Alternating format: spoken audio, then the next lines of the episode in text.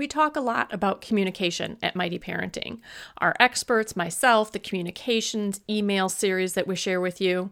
And one of the keys to communicating well with our teens is to not be stressed because when we're stressed, we knee jerk, we jump in, we say things that we don't mean to say. And as I'm talking to parents, you guys are telling me that you don't have time for stress relief. So I've created a complimentary lesson for you that requires no time. Yes, you will have to listen to the audio, so it's going to take you a few minutes to do that. But the strategies I share with you don't require you to spend any more time on them. So pop over to sandyfowler.com forward slash no time and learn how you can start relieving your stress and feeling better today.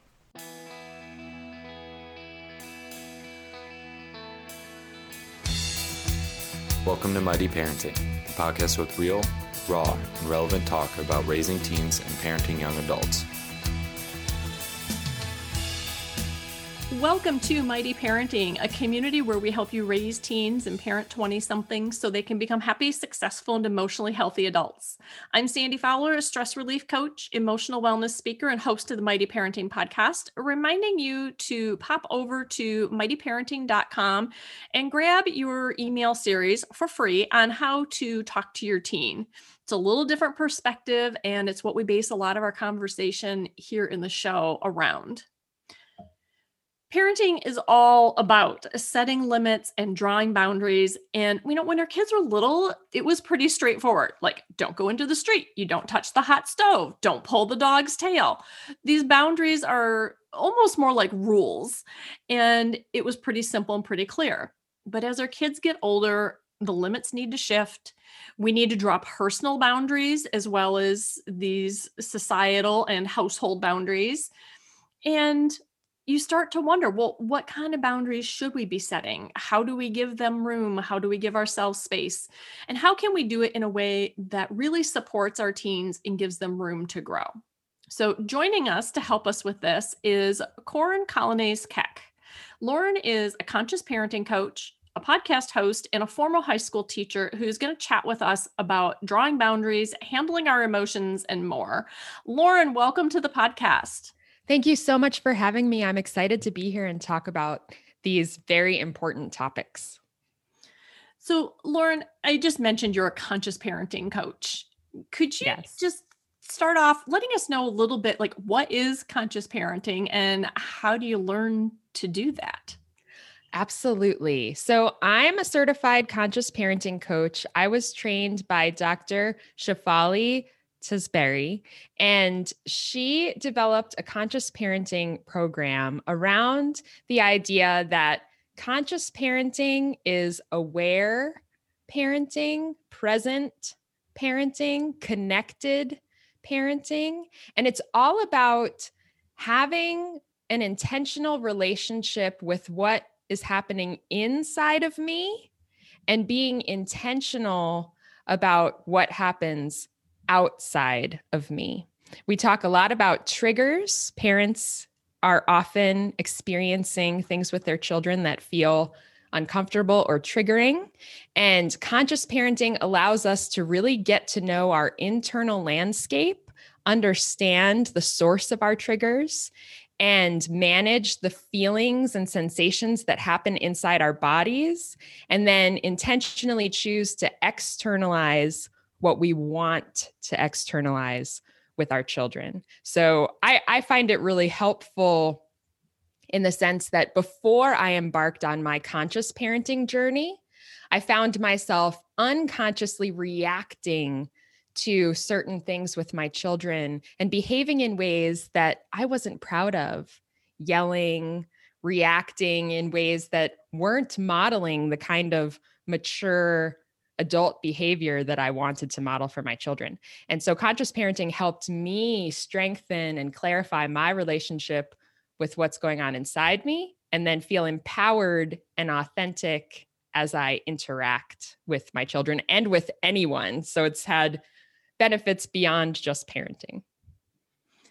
Right, Lauren. And that's so interesting to hear you talk about it in this context because these are things that we talk about at Mighty Parenting. Mm-hmm. We talk about how we we make poor parenting choices when we're parenting from a place of fear Mm-hmm. or when we are dealing with our own baggage which is what you're talking about when you talk about triggers and things so i i love that you have like a systematic programmatic programmatic way of helping us do that and a lot of that i think is going to come into play with what we're talking about today with this whole idea of drawing boundaries with our teens and so I guess, well, I guess let's start here. What does it mean to draw boundaries with a teenager? I love that question. And boundaries are so important and so often misunderstood. If I'm going to effectively and authentically draw a boundary in a mature way, I need to embody that boundary. One of the things we talk to our parenting clients about when they're struggling with boundaries with children of any age, but this absolutely applies with teenagers and young adults. If a parent is struggling to hold a boundary, we'll ask them, What is your embodiment quotient of this boundary? How strong and clear does this boundary live in your body?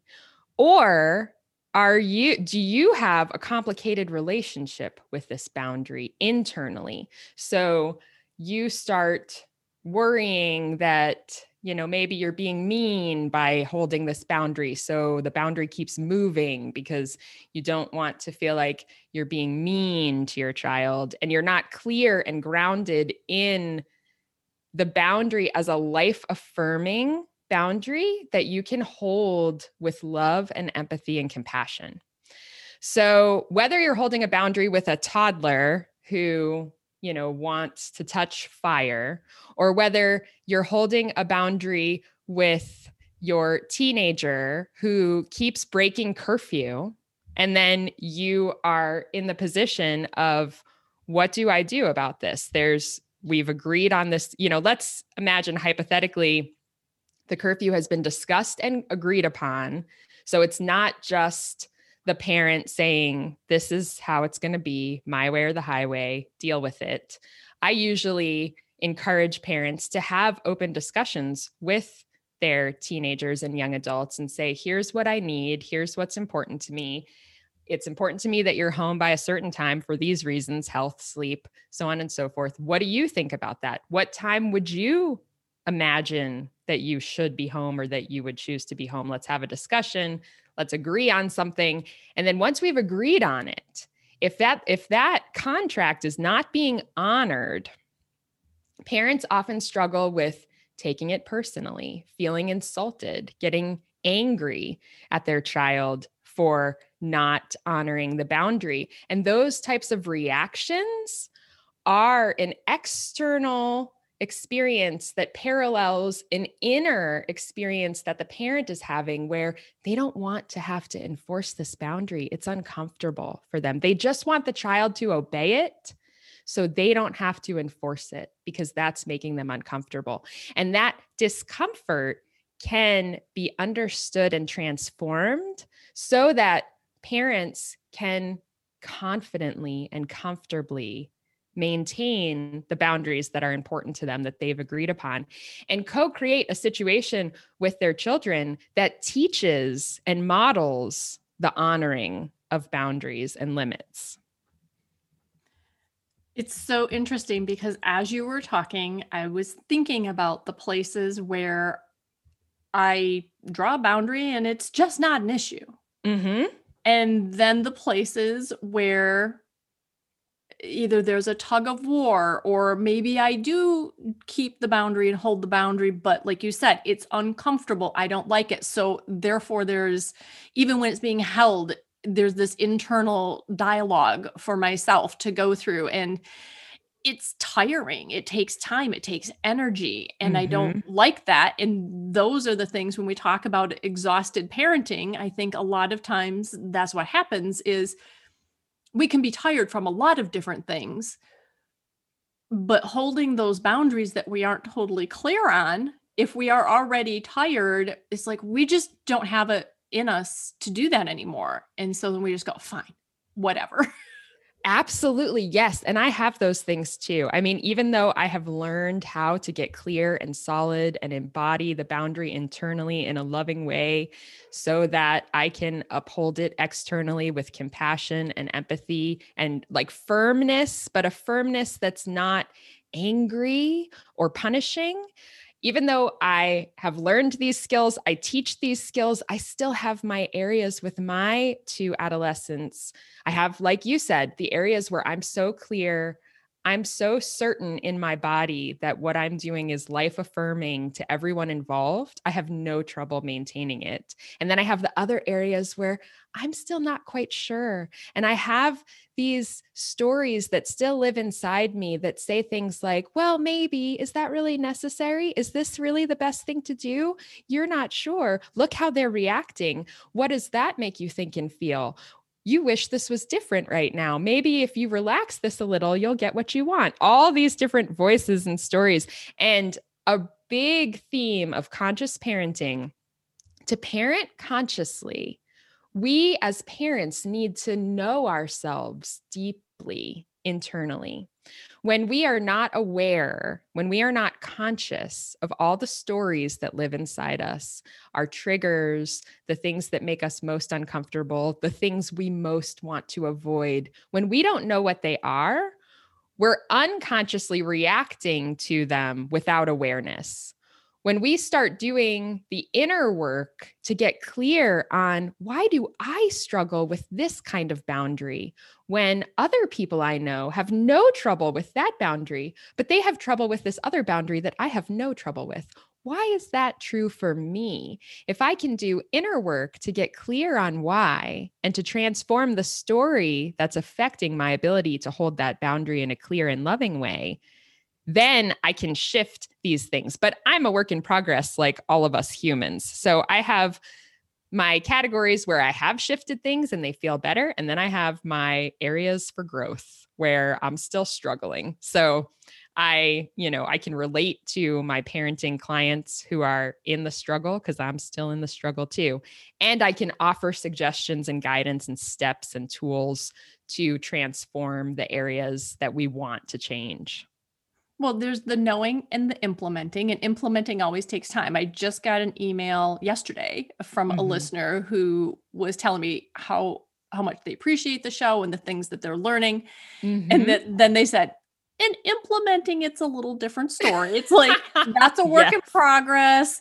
I'm work, and I'm like, absolutely, I am too. And I shared that on the show. That my kids are in their 20s, and I'm still learning and growing and trying and and I come home and I go, okay, yes, I had this great interview.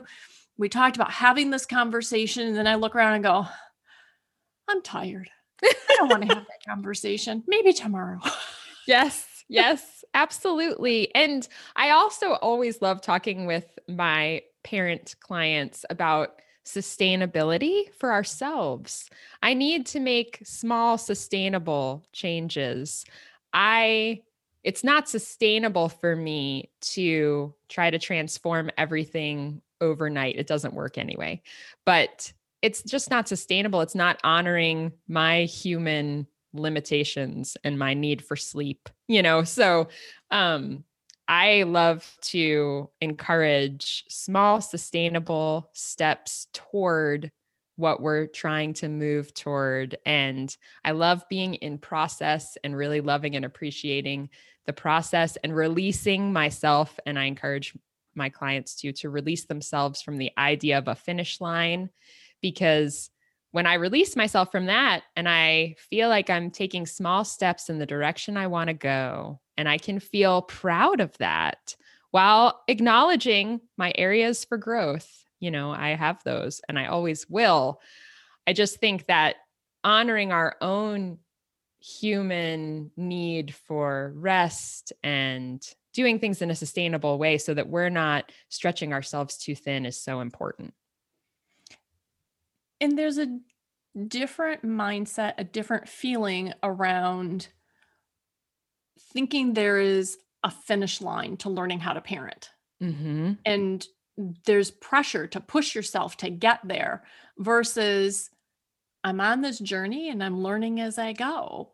Mm-hmm. And just kind of enjoy that journey.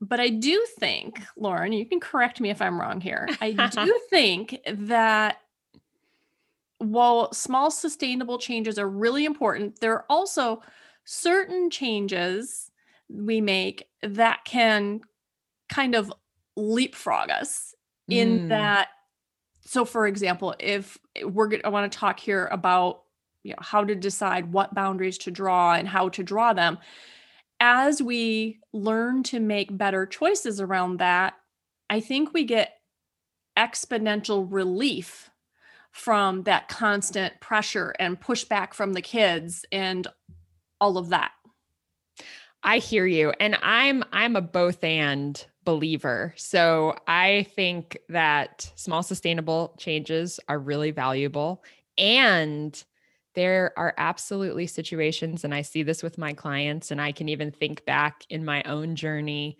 about big leaps forward, moments of clarity that catalyzed what felt like a huge change. But because I had shifted what was happening inside me in a really profound way, I was able to show up differently externally with my children and in other areas of my life.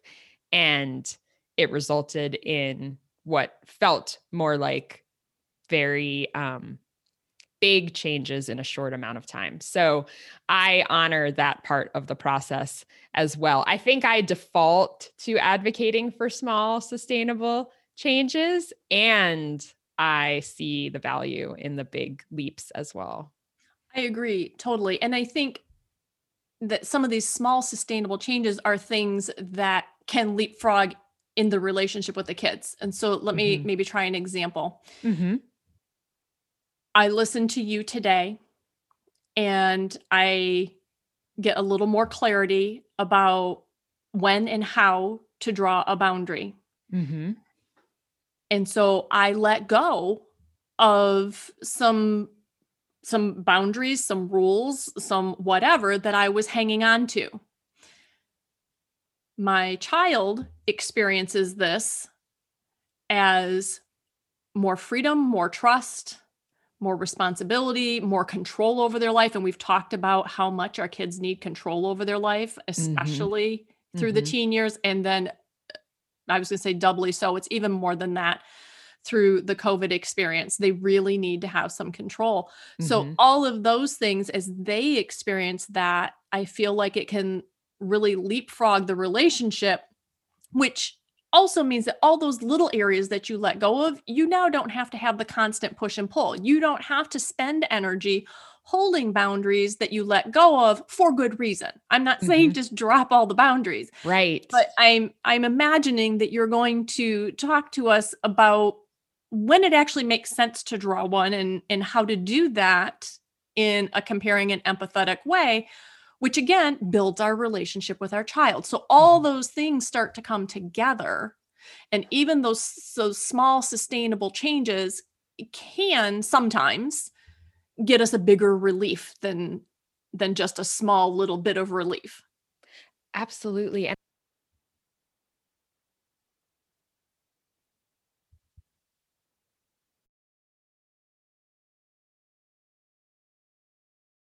And I'm so glad that you brought up the word control because control was absolutely in my notes for th- something to talk about in relation to boundaries. Because the two big mistakes that I see parents making are trying to control their children's feelings or trying to control their children's behavior. So, in my experience, permissive parents that struggle to uphold almost any boundaries, they're trying to control their children's feelings. They want and need their their children to feel happy, to feel good, to like them. And so, in their effort to try to control their children's feelings, they lose their ability to effectively hold boundaries. Conversely, authoritarian parents try to control their children's behavior. And especially as our children get older, like you said earlier, with very young children, if a toddler is going to run in the street and you pick up the toddler and you control their body by picking it up and saving them from running into oncoming traffic, and they might not like it. And we teach in conscious parenting that in that moment, it's really valuable to empathize with the toddler's frustration. There's a huge difference between grabbing up a running toddler to save their life and then yelling at them, don't go in the street. I told you, don't go in the street. That is one, not understood or received by the toddler in any way that is helpful. And two, that's us discharging our discomfort around the situation. If we grab up the toddler who ran for the street and we say, Whew, I've got you, I'm going to keep you safe. And the toddler is flailing and trying to hit us because they want freedom and they want to get down. And we say, Whoa, ouch. It's not okay to hit. I'm going to keep you safe. And we're holding the toddler and we're walking farther away from the street and we're communicating with them with clarity and empathy. That makes a huge difference you know, translate that to our teenagers and our adults, like I said already, permissive parents are trying to control their children's feelings. Authoritarian parents are trying to control their behavior.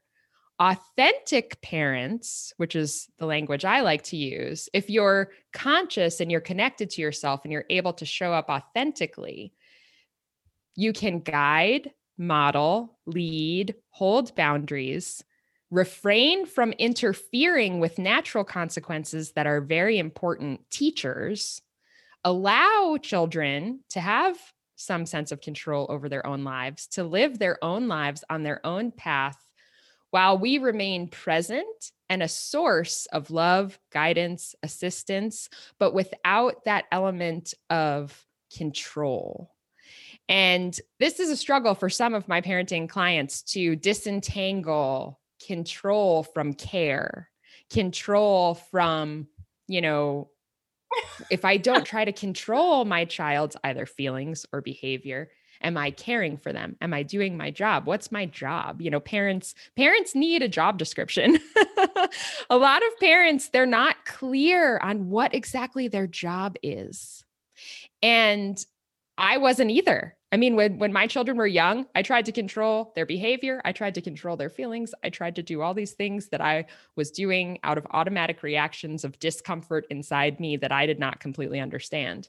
And as I've progressed through the various programs I've done and what I've learned and what I practice and what I teach, I'm moving toward being an authentic parent on my own journey becoming the best version of myself benefiting from my interactions with my children for my own growth while also attuning to where they are, what they need, trying to provide what they need to interact with so that they can also make choices and grow and develop. But it ha- it it needs to be their choice. I can't force my children to mature.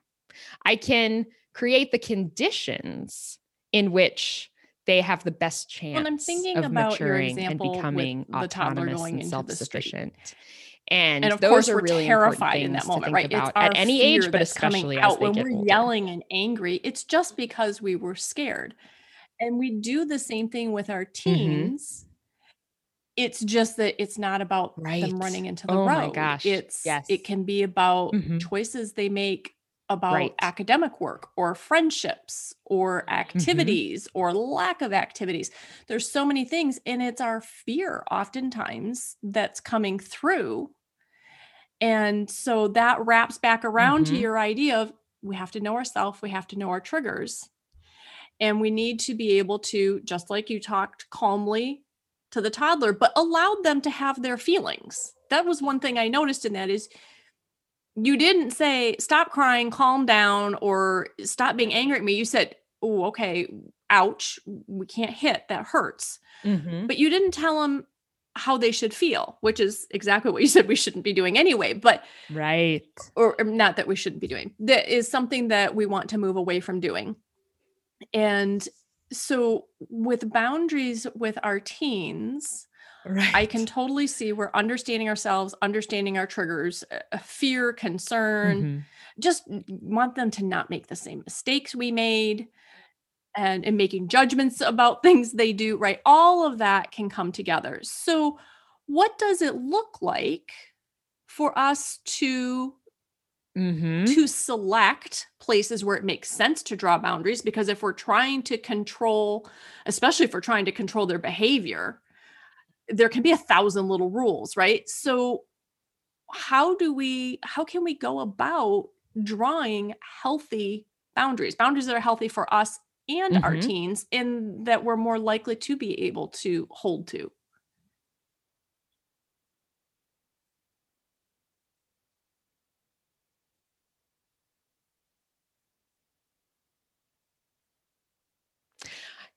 Great question. I think I'm going to use the curfew example again. In my teenage years, curfew was a huge struggle. And I am, my, neither of my children are driving yet. So I'm not at that place from the parenting perspective yet, but I'm I see it coming in the distance. And I remember when I was a teenager and I got my driver's license and I had access to a vehicle and you know my mother set a curfew for me and she didn't have a conscious parenting coach to help her through the process. So my mother decided what she thought my curfew should be and she told me what it was and i had friends who had different curfews, later curfews. And I felt frustrated and I felt like my mother didn't trust me as much as the other parents trusted their children and it wasn't fair. And so I had this resistance to obeying her curfew. And I would frequently break curfew and come home late. And she would, like you so beautifully described, out of fear, because I now deeply understand with empathy what I didn't understand when I was 17, which is my mother was afraid I was dead. When I didn't come home on time, part of her started panicking that I had been in a car accident and I was dead. And when I breezed in the door 20 minutes late because I was in resistance to obeying her boundary that I didn't agree with, and she freaked out and yelled at me and took my keys away and grounded me for a month and did all the things that she did out of fear and frustration, and also layers of feeling disrespected by me. She set a boundary and I'm violating it, and we have a relationship. So, what I would suggest to parents and what I'm going to be attempting once my children are driving, it's really important to recognize that the parent child relationship is a two way street. It's a relationship between two people. So, if I were coaching my mother today, or when I coach clients who have older children than I have, I would say sit down and have a conversation, open up a discussion. You're getting your driver's license. You're I'm going to, you know, allow you to have access to a car or maybe they've saved up enough money to buy their own car, which would be really cool. That wasn't my reality. I was granted access to a car and then I still violated the boundary. But um neither here nor there. I recommend having a conversation you know, for the parent to put what is important to them on the table, what they value, and then invite the child to be part of the discussion. The child, the teenager, the young adult, what's important to you? What do you value? And if my mom had invited me into a conversation like that, and if I had said to her, all of my closest friends have a curfew that's an hour later than mine. I don't understand. Is it because you don't trust me? Do you not like me as much as their parents like them? What's going on? And if my mom had been able to say, whatever her reasons were you know after after we wrap this up maybe i'll give her a call and say why did you pick that curfew because i never asked we never had that conversation but if she had explained why that was her curfew or maybe she would have shifted it half an hour. Maybe we could have negotiated and met in the middle. And then I would have only had to be home half an hour earlier than my friends, which is about what I usually showed up as since I was violating the boundary. Anyway, the point is co create something that honors both people, that acknowledges both sides, and then hold it with firm loving empathy. So let's imagine we had this conversation, we had a contract, I had agreed to it, and then I'm still violating it as the teenager. Well, there need to be consequences that also ideally were agreed upon and known ahead of time. If you randomly come up with a consequence in your moment of frustration, like my mother, you're grounded for a month, give me your keys, you know, then I just felt layer upon layer of injustice. And I lacked understanding of why this was my reality. And I felt like my mom was mean. And so, you know, if you have agreed upon consequences, if you have a mutually respectful relationship, and then the other person is violating what's been agreed upon, there need to be consequences to that. And the communication around that needs to make it clear that, you know, this is how we honor relationships. Our parent child relationships are our blueprints for all other relationships. And when the parent child relationship is the parent's way or else, and it's one sided, we're modeling one sided relationships for our children as they enter into adulthood and other relationships. When it's two sided and it's honoring both people, and you have conversations about what's important and why and you listen to both sides and perhaps you you know compromise or you can come to an agreement. Then oftentimes if it's violated when it's violated you can have consequences and and have additional conversations. If i came home late and instead of my mom out of fear yelling at me instead said why are you late? What happened? You know tell me why you're coming in at this time and I had been invited into a conversation. And then maybe she listened to why I was late and why I didn't want to leave at that moment and what my friends were doing. And then she might listen to me and hear me and say, okay, I hear you. Now I need you to understand what I've been going through these last 20 minutes. When the clock hits 10 p.m. and you're not home, I'm worried that you've been in a car accident. We didn't have cell phones back then, by the way, when I was driving as a teenager. Now, you know, but again, I'm like, I don't want to text my kids while they're driving or call them because then, the, then they'll get in the car accident I'm afraid they're going to get into.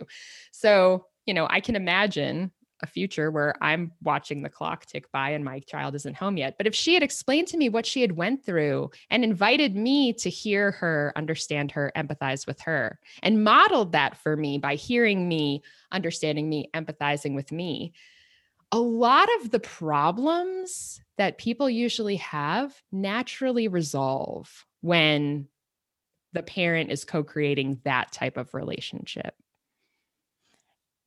I appreciate your example. It is so clear, not just about curfews, but you outlined a process for us. Mm-hmm. And I can see places where I had used this, not knowing what it was called in a little just a little different way for me mm-hmm. but mm-hmm. i had realized that you know the kids say for example aren't weren't getting chores done mm-hmm. and instead of digging in being more difficult about when and how they'd happen or standing over them while they do it or something, I would ask them.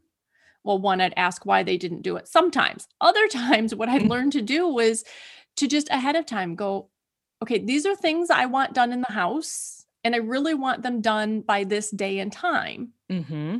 When would you like to do your chores? Or even I'll put a list out and say, these are the things that need to be done. Everybody pick two Mm-hmm. And it's kind of first come, first serve on the sign up. So that gets people motivated to go pick stuff. Yes, there you go. Absolutely. What they Nat- want to do, right? Natural motivation. right. But the other one that's really interesting is actually also a curfew example. Mm. When I mm. was growing up, I asked to I went to my dad one day and I said, I want to stay out later tonight. I think I was going to a dance or something. He mm-hmm. said, What do you mm-hmm. mean stay out later? I said, Well, I want to stay out later than my curfew. And he just looked at me. He said, You don't have a curfew. and I just stopped for a minute and I thought back and I'm like, oh my gosh, I don't. I just assumed I did. Like everybody else mm-hmm. had one, but all my parents ever did was say, where are you going? Who are you going to be with? When are you coming mm-hmm. home? Mm-hmm well, everybody else had curfews or the events would end and there wasn't anything else to do anyway. So I was always coming at a home at a time that made sense to them. Mm-hmm. And so I did the same thing with my kids. I don't even know if I really thought that through, but from the time they were little, it was always just they're going here, you know, they're doing this and I would ask, you know, okay, where are you going? Who are you going to be with? Oh, what are you guys up to? Oh, that sounds like fun. Like it's a little more conversation than just three questions typically. Mm-hmm. Mm-hmm. But even just three questions, where are you going? Who are you going to be with? When you coming home? And, and of course, who's driving and all those things too, right? But unless the answer didn't sit well with me, it was fine. And and usually the reason it didn't sit well was um, I need to go to bed. You've been out until what is late for me because I I go to sleep by like 10. Right. this is really late for me. And then we came up with another solution for one of my girls. She had close friends. I knew them, I knew their parents. And so we came up with a plan for me to be able to go to bed while she was still out and about. And mm-hmm. people who are longtime listeners, I haven't talked about this in a long time. I want to share it real quickly. I called it the texty thing, and I still do. She's 24 and in my house with COVID going on, and we still do the texty thing. And that is she's at a friend's house and she is leaving to come home. Her friend she has to text her friend when she gets home and the friend knows that if she has if they haven't heard from her within 15 minutes they are to call me because the phone mm-hmm. will wake me up and then mm-hmm. i will know that there is a problem mm-hmm. and otherwise i can go to sleep because i know there's an alarm that will tell me if there's a problem because that's the only reason i needed her home earlier was mm-hmm. for me which didn't really seem fair so it's kind of like you said we had this conversation well this is what i need and they're like this is what i need Mm-hmm. And well, okay, how can we meet both needs? And it wasn't just, well, you have to come home earlier or you have to stay up later. We went, well, what can we do so you can stay out later? And you said both and, right? Yes. We can, do, we can both get what we need. And, and I love this. This yes. is how can we do this? And it was this crazy solution we came up with when she was in high school. But it's it's just this idea of the conversation. And I guess part of the reason I wanted to share it is that it works. And in areas where I, if I don't do that, or if I start not drawing a boundary, just letting things go completely where there should be, then I start getting those internal feelings that you're talking about. Because mm-hmm. this wasn't not drawing a boundary, this was just okay, what do you want? This is what we want. It all meets, so we don't even need to discuss it.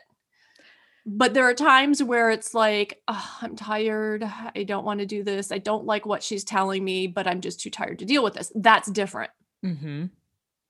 Yes, your example is so beautiful and helpful because one of the other things I regularly talk with my clients about is each family is free to find what uniquely works for them. And I love how your example and your process highlights the idea that boundaries are to protect us and keep us safe. So you were able to identify what you needed. You needed a system in place so that you were alerted if your child left to come home and then didn't make it home in the time that they should have, because that would alert you to maybe they were in a car accident, one of the very common parental fears once our children are driving.